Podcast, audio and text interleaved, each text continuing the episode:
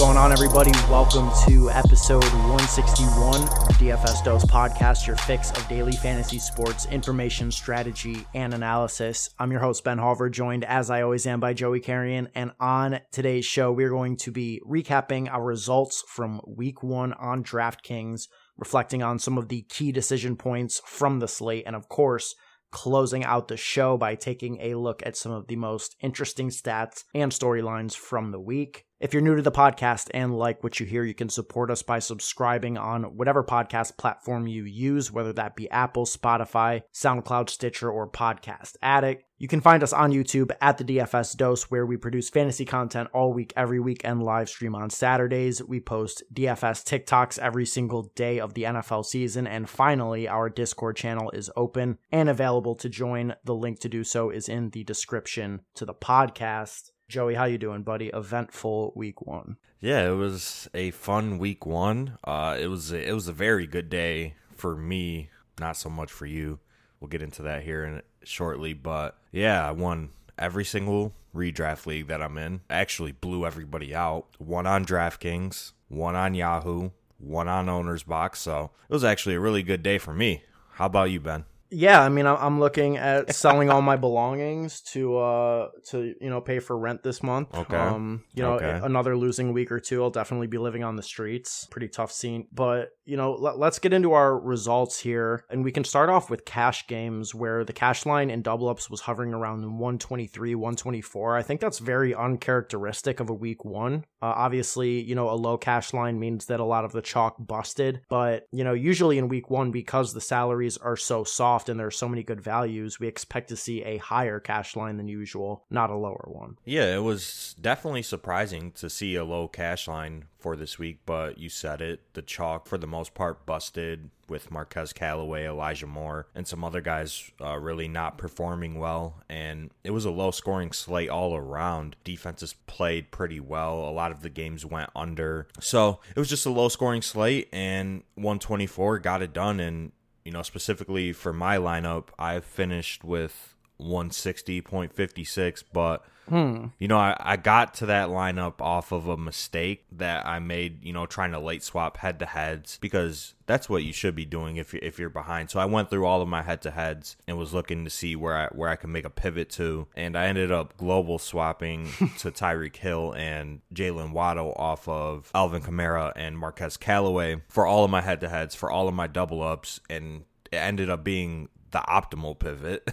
Yeah. Um, obviously that's that's just pure you know luckiness that that they went off how they did. But even before the slate locked, I was considering fading you know Dalvin Cook for a high price wide receiver. I ended up on the optimal build in, in which a lot of people ran, which still would have cashed, so I still would have won on the week. But yeah, I ended up swapping to Tyreek and Jaylen Waddle and ended up winning 100 percent of my head to heads and double ups for a profit of three hundred and seventy nine dollars and fifty cents on the main slate for week one, and then made a little bit more than that on Yahoo and Owners Box and and Prize Picks for week one. So it was a good week. Yeah, I mean, you're just too sharp, you know. The the pivot off of Alvin Kamara to Tyreek Hill, uh, you know, I just God, I, I wonder what it's like to run so pure. Hey, hey. I still only won, you know, under four hundred dollars on DraftKings, so that's the thing. It doesn't really help you that much. Right. because it wasn't in a tournament. Mm-hmm. You know, I most of my tournament teams did cash, and I had some you know top 100 finishes, but top 100 doesn't make you any money. I mean, 379.50, I'll I'll take it, but it's not like I won thousands of dollars off of that off of that swap. I won like 25 one dollar head to heads because of it. Yeah, um, you know, I also had to make a swap as well. I was thoroughly behind after the early games, and I had to get off of Kamara just because we knew he was going to be chalk. The only two late players I had were Kamara and Marquez Callaway in cash, so I made a pivot from uh, those two players to Nick Chubb and Mecole Hardman.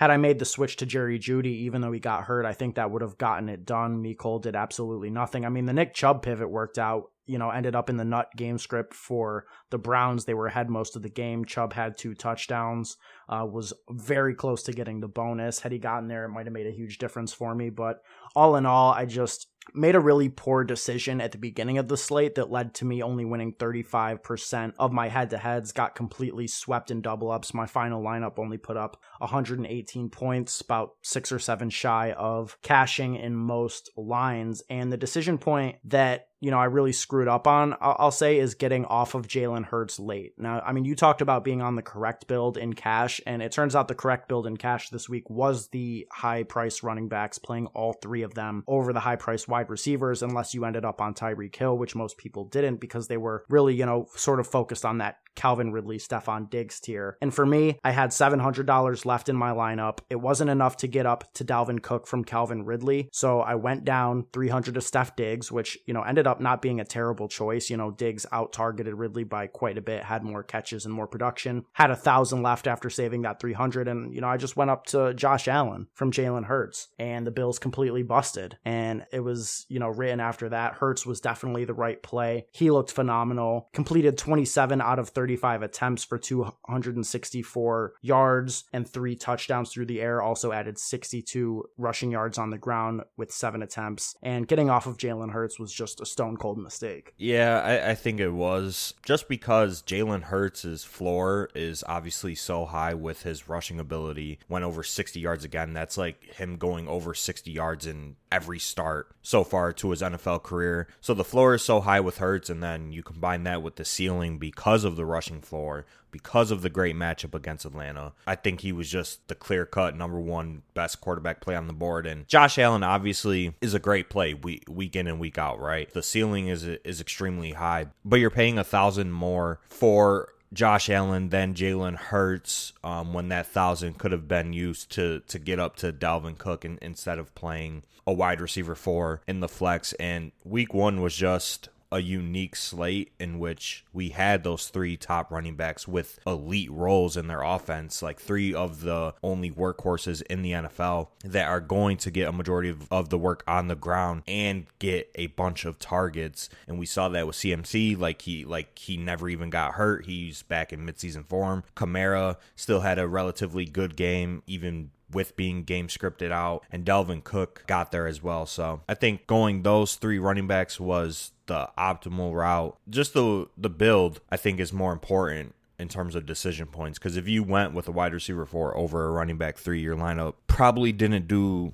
too well unless you play Tyreek Hill, who I, who I will say does have a higher ceiling than every wide receiver in the NFL. So if you know if you're playing for ceiling, you're you're gonna play Tyreek over any of those guys. And, and, the floor I think is extremely high because I mean you mentioned that Mecole did nothing. I mean that it's pretty obvious now. And, we talked about it a couple weeks ago. It's Tyreek Hill, Travis Kelce, and the rest. Yeah. You know, I mean, Mahomes was just locked onto Tyreek Hill. I, I, mean, things could potentially have played out differently if the Chiefs weren't in a negative game script the entire yes. time. I mean, I don't think Tyreek Hill is going to be seeing 15 plus targets on the regular, but I mean, God, just Tyreek Hill can literally go for 200 yards in any given week, regardless of matchup. So yeah, he's got to be in consideration every single week. And and like you said, yeah, Dalvin Cook was definitely the right play, especially because people were more focused on Ridley and Diggs than they were on Hopkins and Hill, who would have gone off. Davante Adams also didn't do great as well, which we'll get into in a minute here. Just real quick, going back to Josh Allen, I do think that the play wasn't terrible. Just looking at it, like the stats, I mean, he had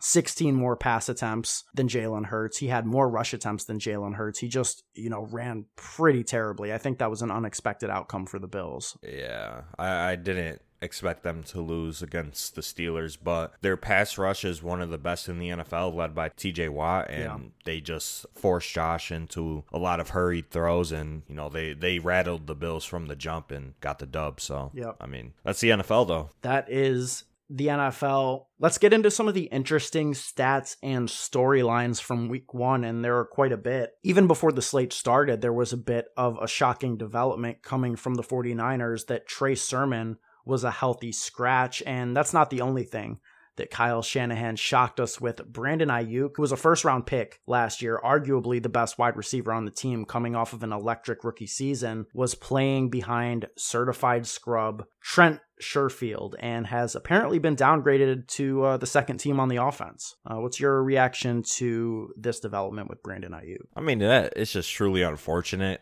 because I have a lot of Brandon Aiyuk in best ball and redraft. I have him on like every single redraft team. So yeah, that's a tough scene. But he did play 26 snaps in this game against the Lions, and Sherfield only played 27 snaps. So he only had one more snap, and I do think it's more so a factor of him coming off his hamstring injury that he suffered during training camp. You know, they kind of want to ease him in, and Sherfield played well in the preseason, and he was performing well at Niners training camp. So I could see why they wanted to give him a little bit more run. I'm not too concerned because I believe in Aiyuk's talent and I believe that Shanahan will get him back to where we need him to be for him to be fantasy relevant. But I mean, it's just unfortunate that he put up a donut in in week 1 and you know, there was no information regarding why or if he was behind Sherfield, you know, in the, in the previous couple of days. So shit happens, especially with Shanahan, who is very unpredictable, I think, as a head coach. Absolutely. I mean, if we had known that Brandon Aiyuk was going to be in this weird space, I think we probably would have been a bit more on Deebo Samuel, who just absolutely obliterated the Lions yesterday. Just sort of from like a zoomed out perspective, like a general team perspective, what are some of the most unexpected things that happened in week one, in your opinion? I think there are a lot to choose from. Yeah, I mean, what shocked me the most, I think, was the Titans just being so trash. Yeah. They put up 13 points in this spot against a Cardinals defense that had like eight sacks. I, mean, I don't know, but Chandler, Chandler Jones had five sacks himself. Ryan Tannehill had a couple of turnovers, and they just looked rusty and just complete shit. I don't know what happened with them. Julio didn't do too well. He had a couple of drops. Titans offense just could not get going. So that was really surprising to me that the Cardinals just came out and outplayed them like that. I thought it was going to be a high scoring game. The over was one of my bets, and that ended up falling short off of a few points. So tough scene. That was very uh, concerning, I think. It was concerning, especially when you looked at my AJ Brown exposure on DraftKings. Very, oh my very God. concerning. yeah, you don't you don't tell me about AJ. Sheesh. Yeah. The thing that absolutely floored me in week one was the Texans dropping a bomb on the Jacksonville Jaguars, coming out and putting up 37 points. I mean, if you asked me prior to kickoff yesterday if I thought 37 points was in the Texans' range of outcomes for any game this season, I would have said hell no. I definitely didn't think the Texans were going to win this game. I didn't think the Texans were going to win a game all season. I thought they were on the hot path to 0 and 17, and they just absolutely, you know, obliterated the Jags and Trevor Lawrence in his first game. Tyrod out there looking legit. Who needs the Deshaun Watson? Am I right? yeah, you're probably right. Um, they'll probably go one in sixteen though, so that's cool. Well, they got the Jags again, so true. I mean, Urban Meyer might be just a, a literal idiot. Played Carlos Hyde on more snaps than James Robinson, mm-hmm. maybe because Carlos Hyde went to Ohio State yep. and they got a little connection. But I mean, why are why are you playing Carlos Hyde in 2021? Like, what are we doing here? But yeah, the Jags looked horrible. But I guess the the good thing is uh, DJ Chark had 12 targets.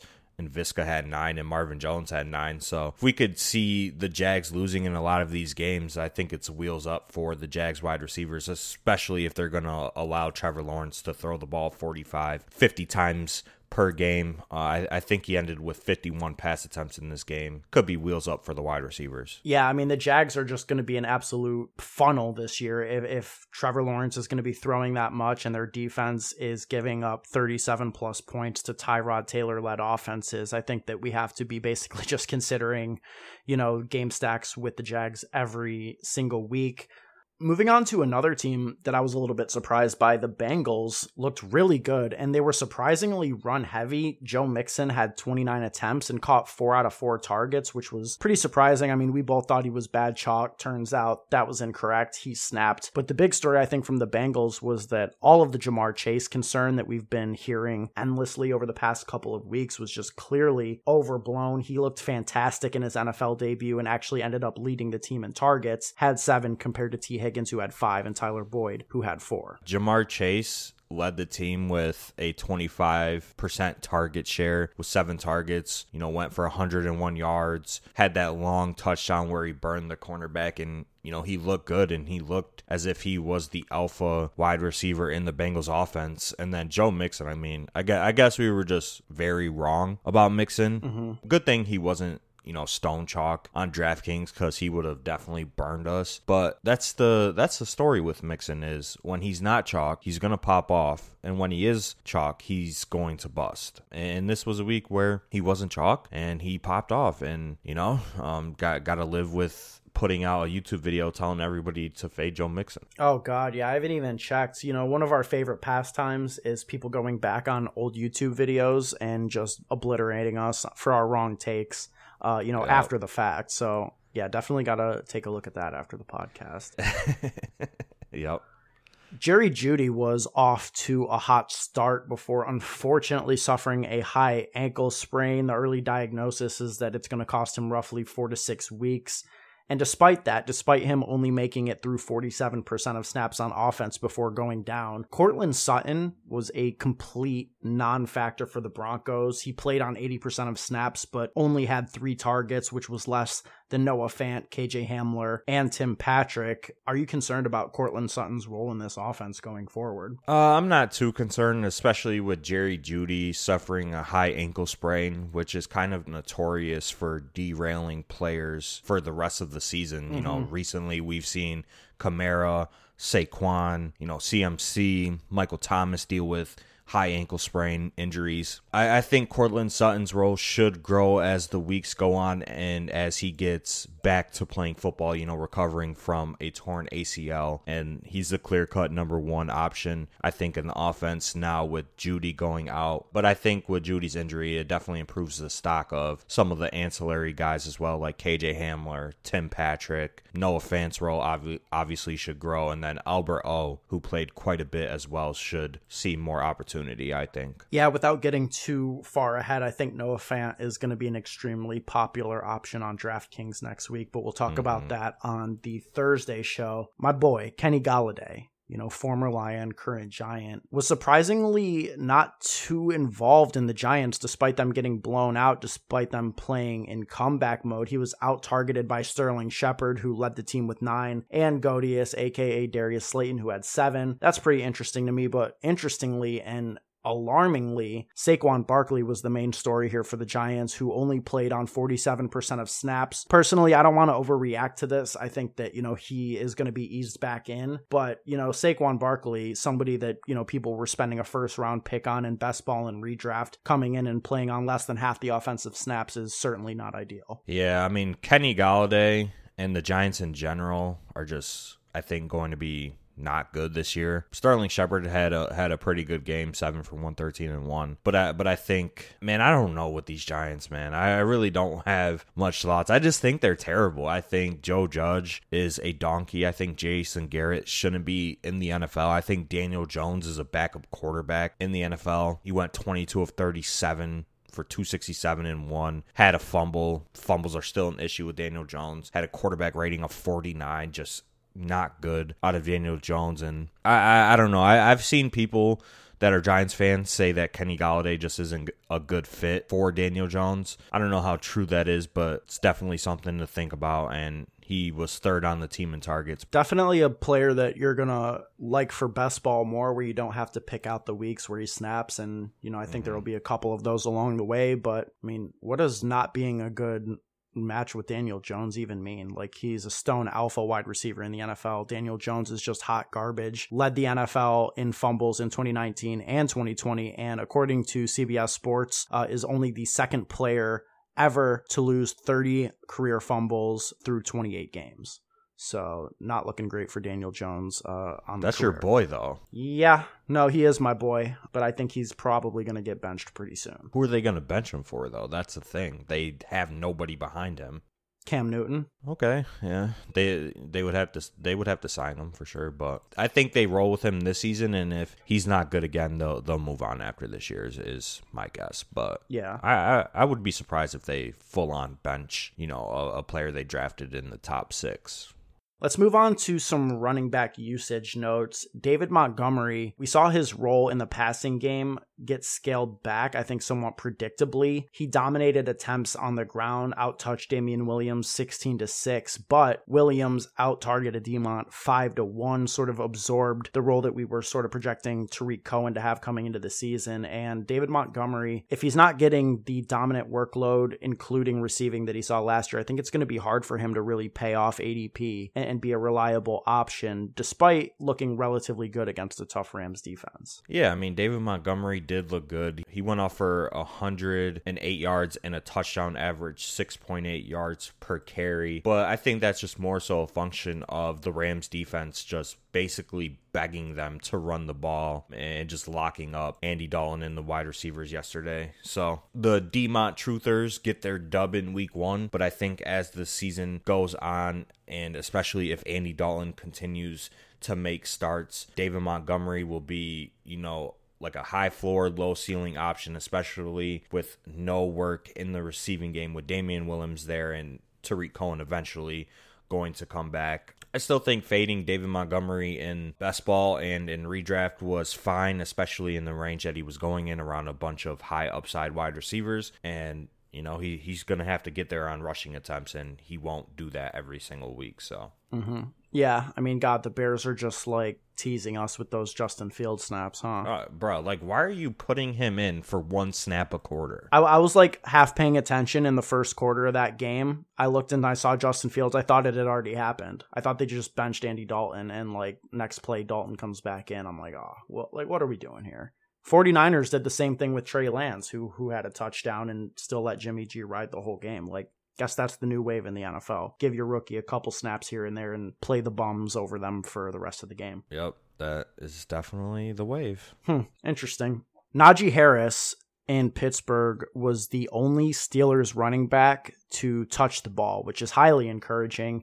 I mean, he was wildly inefficient with 16 attempts for 45 yards and only one catch for four yards, but we do love to see the usage. He was in on 58 of 58 snaps for the Steelers. Yeah, I mean, it's unheard of of a running back in this day and age getting 100% of the snaps in which Najee did. And I think it, this was the first time it's happened since CMC did it in 2019. So encouraging usage from Najee Harris. And I mean, after the Steelers drafted him in the first round, I think that was very predictable that they were going to use him in a workhorse role. He had 17 touches, but the efficiency was always the concern with Najee Harris. The Steelers have the worst or the second worst offensive line in the NFL. That's not going to change. They play in a tough division with a lot of good pass rushes in the Ravens, in the Browns, and that that was always the question was the was the efficiency, and it wasn't there today. It'll be there some weeks, but I think for the most part, it won't be there. Yeah, we're gonna need Najee's role in the pass game to increase. I mean, he ran a decent amount of routes, like you said, only saw the the one target and the one catch. But if his if his role in the pass game improves as the season develops, I think that'll be uh, big for him just to raise the floor because we know with with the touch projection, he has a ceiling. We just need the floor a little bit higher to feel confident playing him in DFS. Yeah, I, I think the targets will definitely come, and I think looking ahead to next week, just real quick, he's 6,300 against the Raiders at home, and I think he's going to be chalk. I, would be willing to uh to play Najee next week. That definitely seems possible, especially if the Raiders get trounced tonight by the run game, which I'm expecting them to. Melvin Gordon, Joey, I'm, I'm gonna just keep it a buck. He jammed it down your throat. You know, you were going absolutely in on this man on the Saturday night live stream, you know, inviting people to play you for $109 head to heads with Melvin Gordon in their lineup. uh, you know, luckily for you, nobody took you up on it. Hey, um, hey, even hey. though they said they, they still would would have lost though. They still would have lost though. That's the thing. True. They they could have they could have played Melvin, but I I know that people in the YouTube comments aren't putting out optimal lineup. Mm. So I'm just trying to get as much action as I possibly can every single week from these bums on the stream. I mean, you know, not the people from our Discord. No, not the people. No, the random people who come in and talk shit mm. on the live streams. I'm not talking shit about any of our, you know, loyal viewers or, or, Discord members. Those are great guys. I'm talking about the random dudes who get the stream recommended to them. They come in, they start talking shit, blowing up the comments. They they got to catch the smoke. Well, yeah, I mean, you definitely invited them. You put your account up on the screen for them to uh, take it. They did not, but Melvin Gordon was really inefficient despite the 75 yard touchdown run at the end of the game. He had 11 carries, but I think that kind of overshadowed the fact that Javonte Williams actually finished with more attempts. As I think we expected, they basically split snaps directly down the middle, but it was encouraging to see Javonte get good utilization. I think that will continue to favor him as the year develops. Yeah, I mean there there's some reports saying that like Melvin Gordon was pissed about how everybody was like regarding his name throughout training camp and just assuming that Javonte Williams was going to be the guy there. And so he came out and had to put the hammer on the Giants mm-hmm. uh, for that 70 or 75 yard touchdown run. But as the season goes on, I think Javonte will end up snatching this role away from Melvin Gordon. Encouraging to see he had more touches, but kind of discouraging to see that they played on almost equal snaps. And yeah, and then Melvin Gordon just has a long touchdown run and tough scene. It was, but I mean, God, if you can trade for Javonte Williams in your season long leagues now, I would absolutely do that, especially if you have a decent enough couple of running backs to get through. I think that he could become a league winner down the stretch, especially if Teddy Bridgewater continues to play well. Clyde Edwards Helaire did not have amazing stats, but again, the usage was highly encouraging. He did handle 14 out of 15 touches in the backfield, only played on 72% of snaps, but the snaps that Darrel Williams got in there and played were strictly to block. I think overall it was encouraging to see CEH dominate touches out of the backfield for the Chiefs offense. Yeah, I mean, if you want to call getting like nine points encouraging, I guess that's where we're at now. You know, he had three targets, 14 carries. For a player you had to draft in the second round, I, I think we want to see a little bit more out of him, hmm. especially in the passing game, especially in a game where the Chiefs were down by two scores. But this goes back to what I said earlier. This is Tyreek Hill and Travis Kelce's offense and it's everybody else. And I include CEH in that. And then I also believe that CEH is just a guy, to be honest. You know, he, he's going to get work, he's going to have some big games, but he's not going to be D'Andre Swift or JT or, or any of those guys that he got drafted with because all those guys are better. J.K. Dobbins, if he was healthy, Clyde Edwards Helaire is just a guy. And uh, I, I, think the Chiefs know that at this point. So I, I could see this stat line in, in, a lot of his games moving forward. I, I guess it's just very discouraging to see see him only have three targets in a game, like I said, where the Chiefs were down by two scores. Well, I mean, Patrick Mahomes was just locked onto Tyreek Hill. You know, I, I, think that what we're talking about is the usage being encouraging, not the production. I mean, you you can say that, yeah, he had, you know, 10 points or whatever, but I mean, I mean, three this... targets is not encouraging. And that's where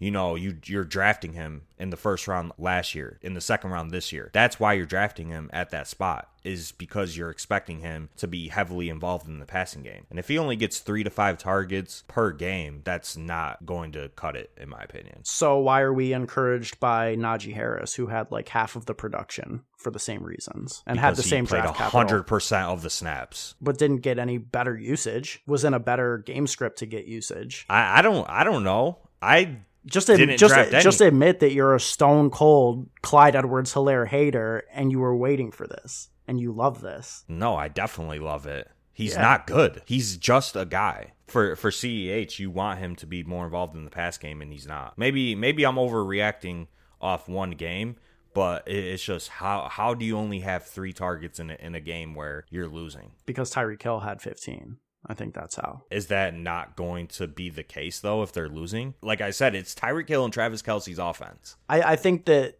the amount of times that they're in negative game scripts to that extent is going to be very limited throughout the year. And I think that CEH will be more involved in positive game scripts than in game scripts where Tyreek Hill's just getting peppered with 15 plus targets. So we'll, we'll see how it develops as the year goes on. I personally would not react to CEH, but I mean, we're just on polar opposite uh, sides of the. I mean, CEH you just debate. think he's amazing, and I just think he's average. That's where we kind of differ. No, I, I don't. I, I, don't think he's a horrible running back, but he's not a great running back by any stretch of the means. He's not even like top four in his own class from last year. I mean, I'm definitely not the guy to tout talent or talk about how amazing somebody is. I just think that if you're going to get 93% of the backfield touches in the Chiefs offense, you're highly relevant in fantasy football. The situation is immaculate. I mean, he hasn't been relevant in like a year. He's only played one year.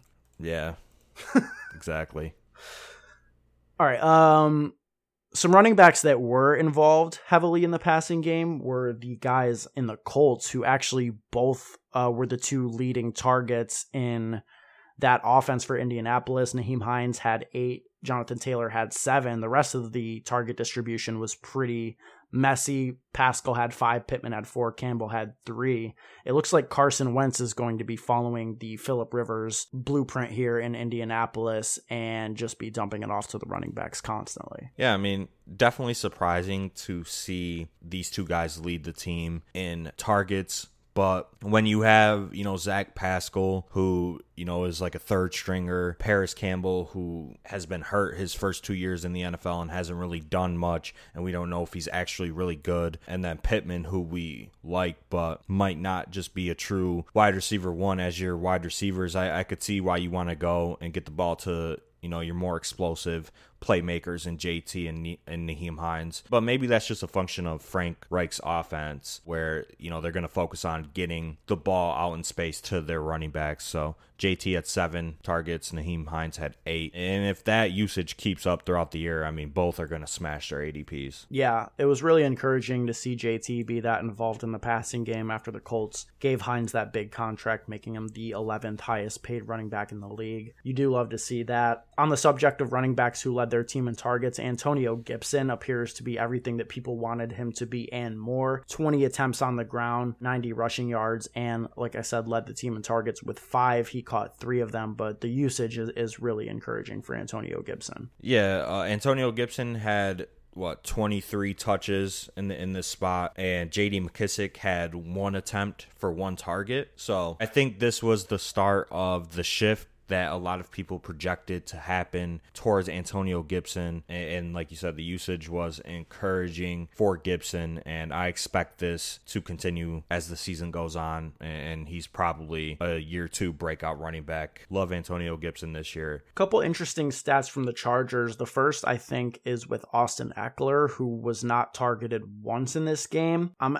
pretty sure, Joey, correct me if I'm wrong, but didn't this happen last year in week one where where Ekeler had like one target or no targets and everybody freaked out and then he came out the next week and just balled out like usual? Personally, I have no fear of Austin Ekeler. We know what kind of player he is in the passing game. Yeah, I, I think it's just a fluke that he saw no targets in this spot. I think that's kind of more of a function of Mike Williams getting 12 targets yeah. and then Jared Cook had eight targets. And I think those both come down as the season goes on. I, I could see those guys being around like six to eight, and then Austin Ekeler will get his. So I'm not I'm not worried about Ekeler at all. We like you said, we know what he could do in the passing game. Yeah, so you think you think Mike Will is going to regress because I mean he looked great. He looked like he's ready to pay off that top 10 NFL draft capital finally. 8 for 82 and 1 on 12 targets, only one target less than Keenan Allen. I mean, Mike Williams looked phenomenal in this game. I mean, hopefully he doesn't regress because I have him, but I think his targets will definitely come down especially with Ekeler going to be more involved in the offense in the passing game. So I expect the target targets to come down, and Mike Will's production will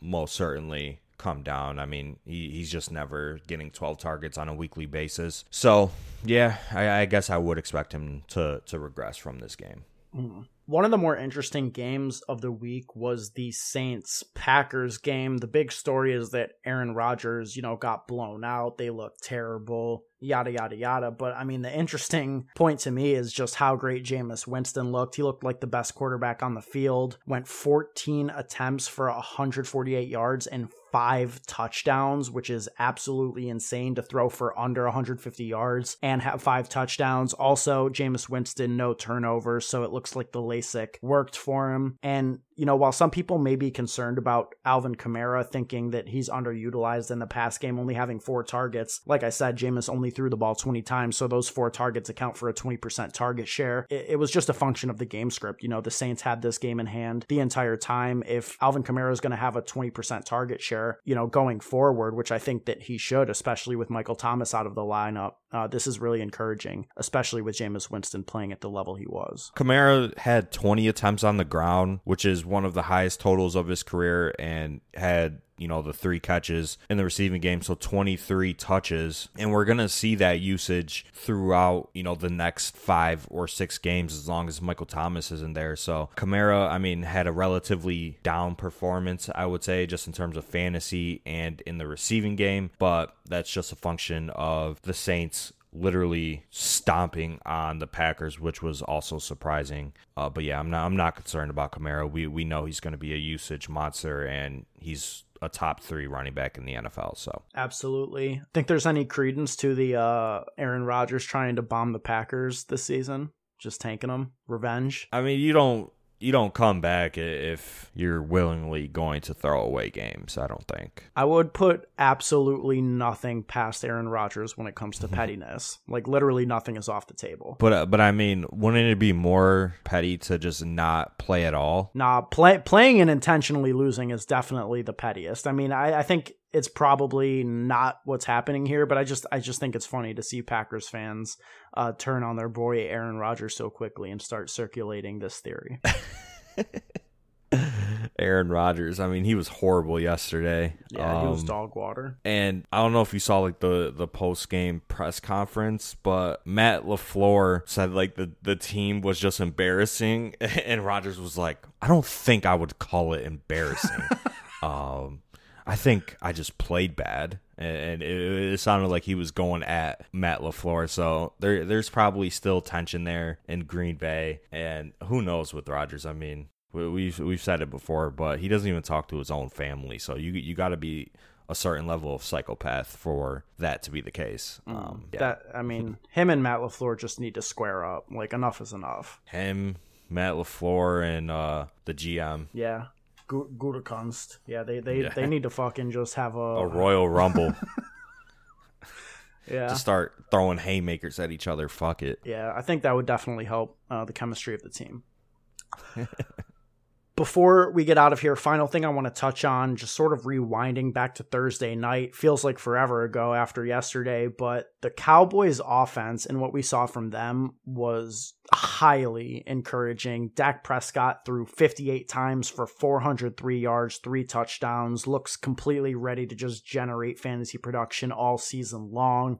Amari Cooper had 16 targets. CeeDee Lamb had 15 targets. Both went over 100 yards. Both scored touchdowns. And with Michael Gallup set to miss three to five weeks with a calf strain, I think that those target distributions are going to be apparent on a week to week basis. Prescott's going to be slinging the ball. And God, this offense is just going to be amazing from a fantasy perspective if that holds true. Yeah, Dak is poised to smash his ADP. Cooper and CeeDee Lamb, I think, are poised to have great seasons as you know the 1A and 1B in this Cowboys offense and really nobody behind them in terms of wide receivers now. Cedric Wilson should play quite a bit with Gallup out and and he was the next man up after Gallup got hurt in that and he's very cheap next week so we'll have to we'll have to see um how that shakes out in terms of ownership, and you could probably scoop him in your fantasy leagues as well. But I mean, he's probably a like a low floor, low ceiling option at this point. I think we could see Tony Pollard and, and Zeke's usage in the pass game increase a little bit. We didn't see it much in this past game. Uh, especially with Zeke, who kind of had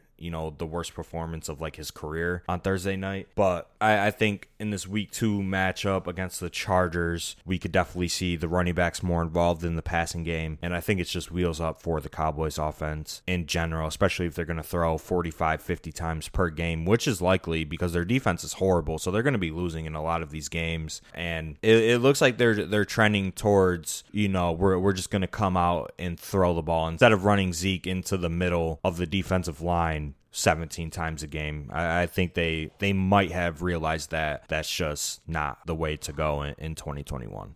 But who knows? Yeah, I mean, honestly, I am a little bit concerned about Zeke's outlook for the season. He was out targeted by Tony Pollard, who had four targets. Zeke only had two, and because of how bad Dallas's defense is, like you mentioned, it seems like this could be a game script that we see a lot. You know, if they're just slinging the ball all the time and Zeke is sort of getting scripted out, you know, he's going to become a player who's like touchdown dependent, not guaranteed to have a safe workload on a week to week basis, especially if Pollard's more involved in the passing game, sort of really making him game script dependent. I don't know. At this point, I would I would have some serious concerns about Ezekiel Elliott for the 2021 season. Yeah, maybe maybe I'm not as concerned as you because I mean Pollard only had two more targets. Like, yeah, he had more, but it's only two, and they both play together a lot on the field. Mm-hmm. So Pollard wasn't coming in to put Zeke on the bench. They both were playing at the same time. So I think that's something to look at and, monitor is if both of these guys are going to be on the field at the same time, which I think will be the case moving forward, especially with Michael Gallup hurt now, who was you know the third most targeted player for the Cowboys in week 1 going to miss 3 to 5 weeks like you said I think we could definitely see more two running back sets from the Cowboys, put Cooper and Lamb on the outside and, and throw Cedric Wilson in the slot. And, you know, I, I, think that's a very good offensive set for the Cowboys. So, not too concerned about Zeke at this point, but if this continues for the next two or three games, I, I think that's when you know you, you put the red flags up and and maybe try and, and sell Zeke in your fantasy leagues. Mm-hmm. Yep, we'll uh, we'll definitely be discussing the Cowboys more at length. It's going to be one of the most popular games to target in Week Two. But I think that that is going to be it for episode 161 of the DFS Dose podcast. Make sure you follow us on Twitter at the DFS Dose, as well as our personal Twitters. I'm at Ben Hauver, Joey's at Joey Carrion DFS. We'll be back on Thursday with a first look at the Week 2 NFL DFS slate. For more NFL DFS content, check out our YouTube channel at the DFS Dose. We post multiple videos per week and live stream on Saturdays. You can also connect with us in our free Discord channel. The link to join that is in the show notes to this podcast. If you're listening out there, just know that we appreciate you, we value you. Until next time, let's stay accountable and keep it authentic.